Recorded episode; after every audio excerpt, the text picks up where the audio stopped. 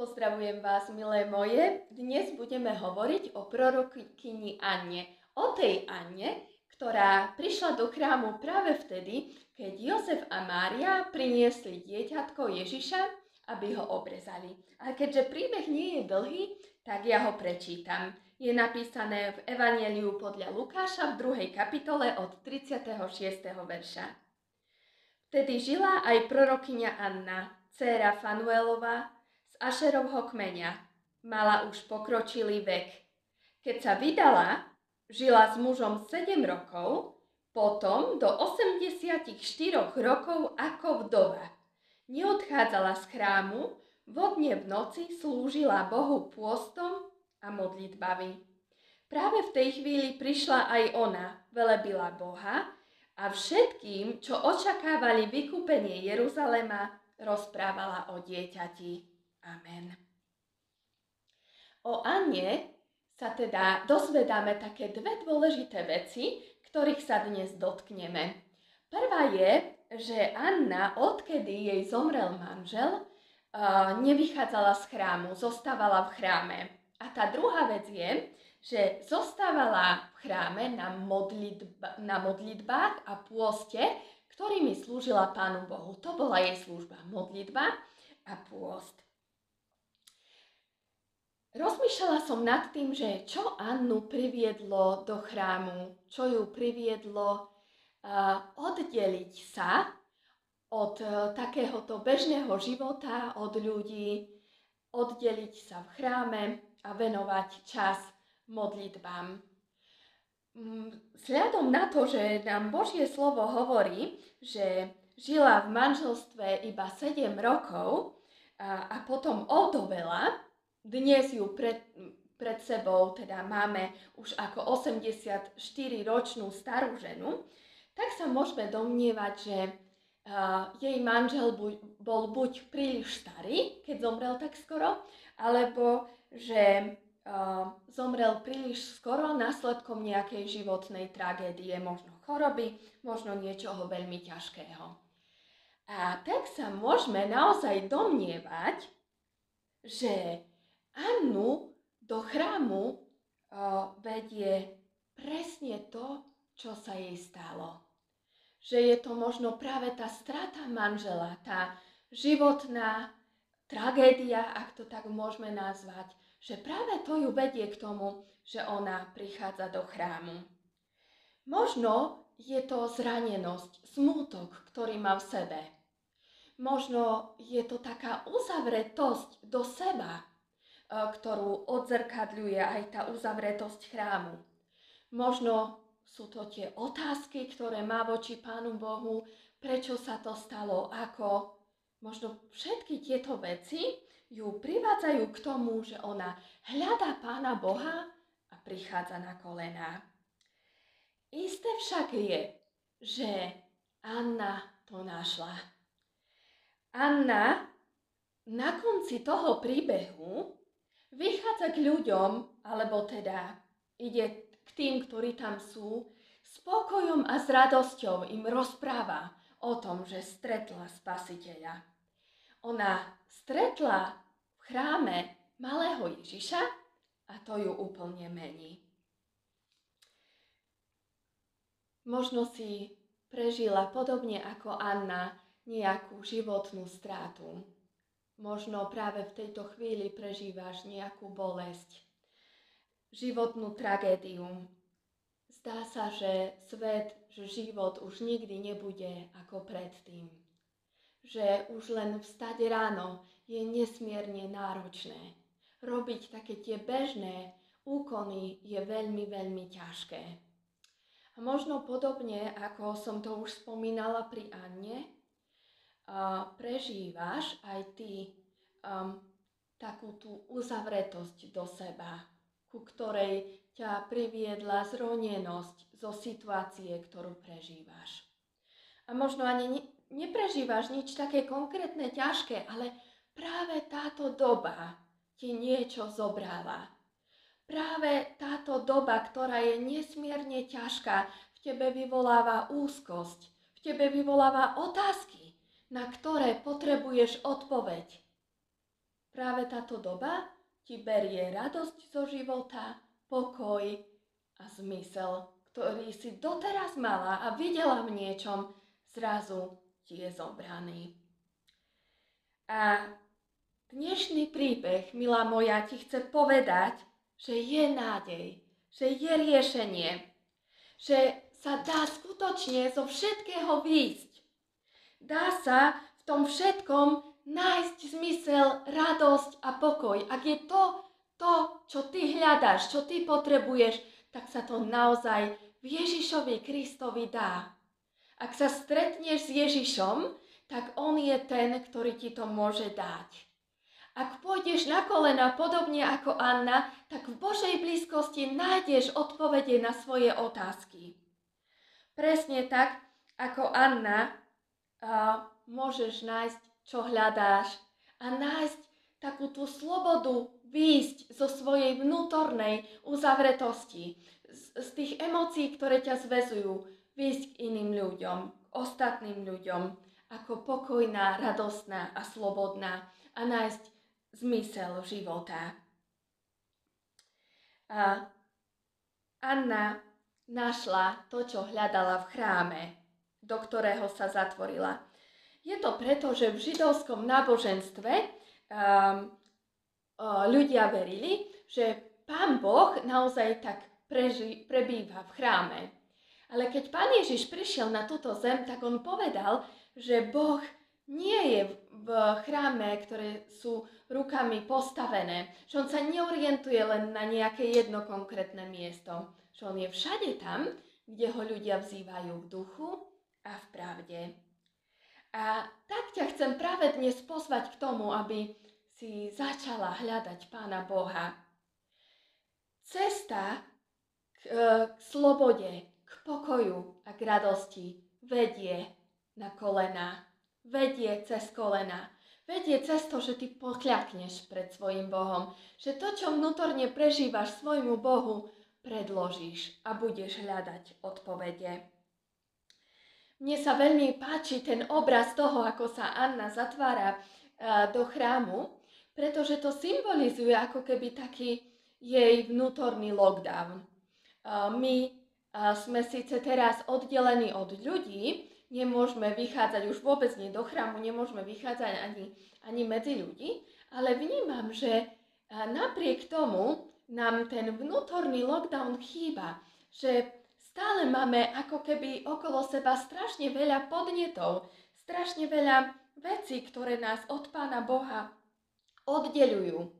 A že keď kladieme tie otázky, nenachádzame odpovedie.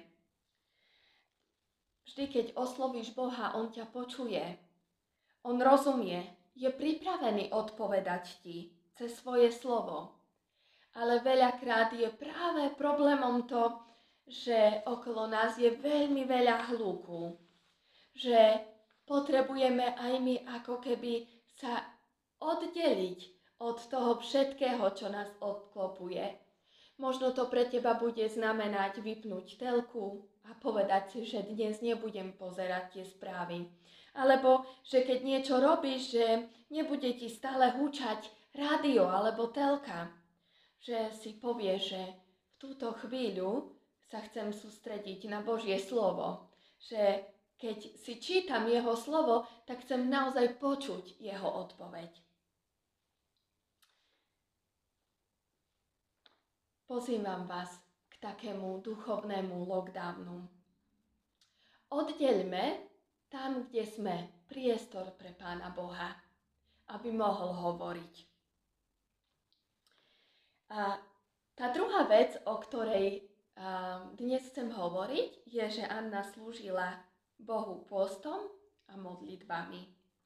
Modlitbu veľakrát berieme ako poslednú možnosť. Ale predstav si, že by modlitba bol tvoj životný štýl. Predstav si, že by bola tvojim konkrétnym zámerom. Že by si kvôli modlitbe dokázala preorganizovať svoj denný harmonogram. Že by kvôli nej si dokonca nevychádzala z domu. Že by nebola nejakým výkrikom do tmy, že by nebola poslednou možnosťou, zvykom, že by nebolo len nejakým náboženským úkonom. Predstav si, že by modlitba bola tvojim životným štýlom. A možno sa teraz pýta, že ako sa to dá. Ja veľakrát počujem ľudí, ktorí hovoria, že nemám čas sa modliť, nemám čas na stíšenie, mám toho teraz veľmi veľa a moje modlitby sú naozaj veľmi krátke, veľmi stručné, neviem sa sústrediť na Pána Boha. Anna si z modlitby urobila životný štýl. Myslím si, že ona nepotrebovala k modlitbe nejakým spôsobom zložiť ruky ani zaujať nejaký špeciálny postoj, aby sa modlila. Isté mala aj takýto špeciálny vyhradený čas, ale pre ňu bola modlitba životným štýlom. My veľmi radi hovoríme, že modlitba je rozhovor s Pánom Bohom. Veľakrát um, si ho predstavujeme, ale ako monológ, že ja prídem, vyklopím, čo ma trápi a Pán Boh ma počúva, mne sa uľaví a Pán Boh potom s tým niečo urobí a tým to končí. A jednoducho má vypočuť moje želania. Ale ak je modlitba rozhovor, znamená to, že je dialogom.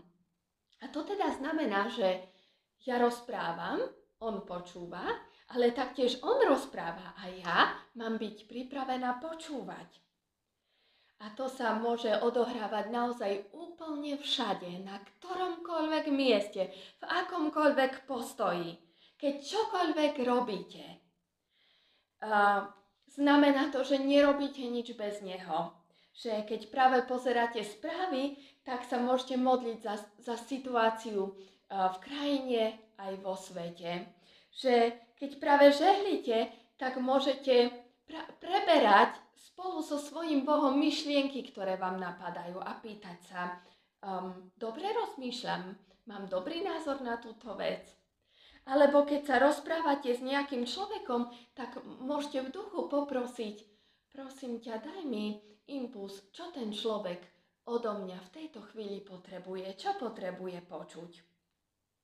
Modliť sa vlastne znamená byť neustále napojená na Ducha Svetého, ktorého dal Pán každému veriacemu.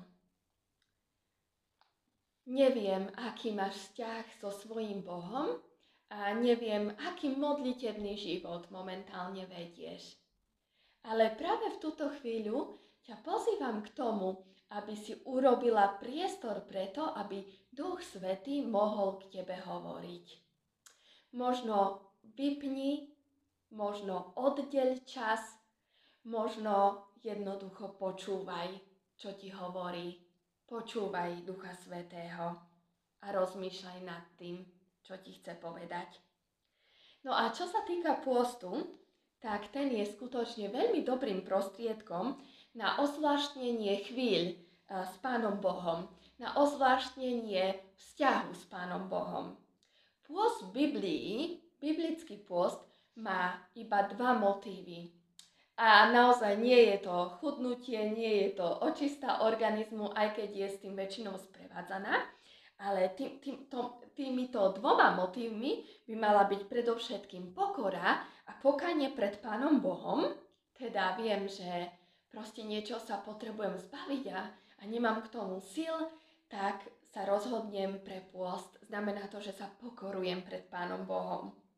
A druhá vec je taká naozaj túžba byť Pánu Bohu bližšie, počuť Jeho hlas, lepšie mu rozumieť. No a pôst je v Božom slove vždy súčasťou modlitieb, teda modlitby a post idú v ruka v ruke. Väčšinou vidíme post, ako ho vyhlasujú autority, buď duchovné alebo svetské. A deje sa to najmä vtedy, keď krajine hrozila vojna, keď bolo nejaké sucho alebo prežívali nejakú prírodnú katastrofu, tak jednoducho vyhlásili post pre všetkých a postil sa úplne každý. Alebo Boží muži a ženy sa postili pred vážnym rozhodnutím. napríklad Ester, keď išla pred kráľa, alebo sám pán Ježiš Kristus, keď si išiel vyvoliť 12 učeníkov a začínal svoju službu. Časom sa ale z pôstu stal taký prostriedok na nejaké dosahovanie zbožnosti, prezentovanie samých seba. Práve pred týmto pán Ježiš varuje zákonníkov a farizejov. A chce tým povedať, že aby sme si, keď sa postíme, aby sme si nemysleli, že sme viac ako ľudia, ktorí sa napríklad nepostia. Takže pôst by v žiadnom prípade nemal byť našim seba prezentovaním, prezentovaním našej viery a zbožnosti. Ak ťa práve čaká nejaké vážne rozhodnutie, alebo ak te, práve teraz prežívaš nejaké ťažké veci, tak pôst je možnosť. Ak rozmýšľaš nad tým, že chcela by som Pánu Bohu slúžiť, ale neviem ako, tak práve príklad Anny je tvoj, môže byť tvojou možnosťou.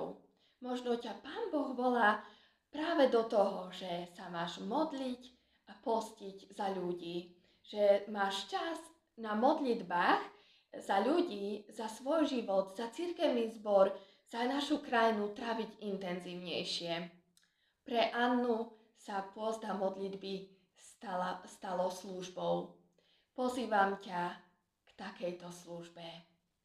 Nech vás Pán Boh žehná, vedie svojim duchom, aby ste aj v tomto čase vedeli nájsť pokoj a radosť v ňom. Ahojte.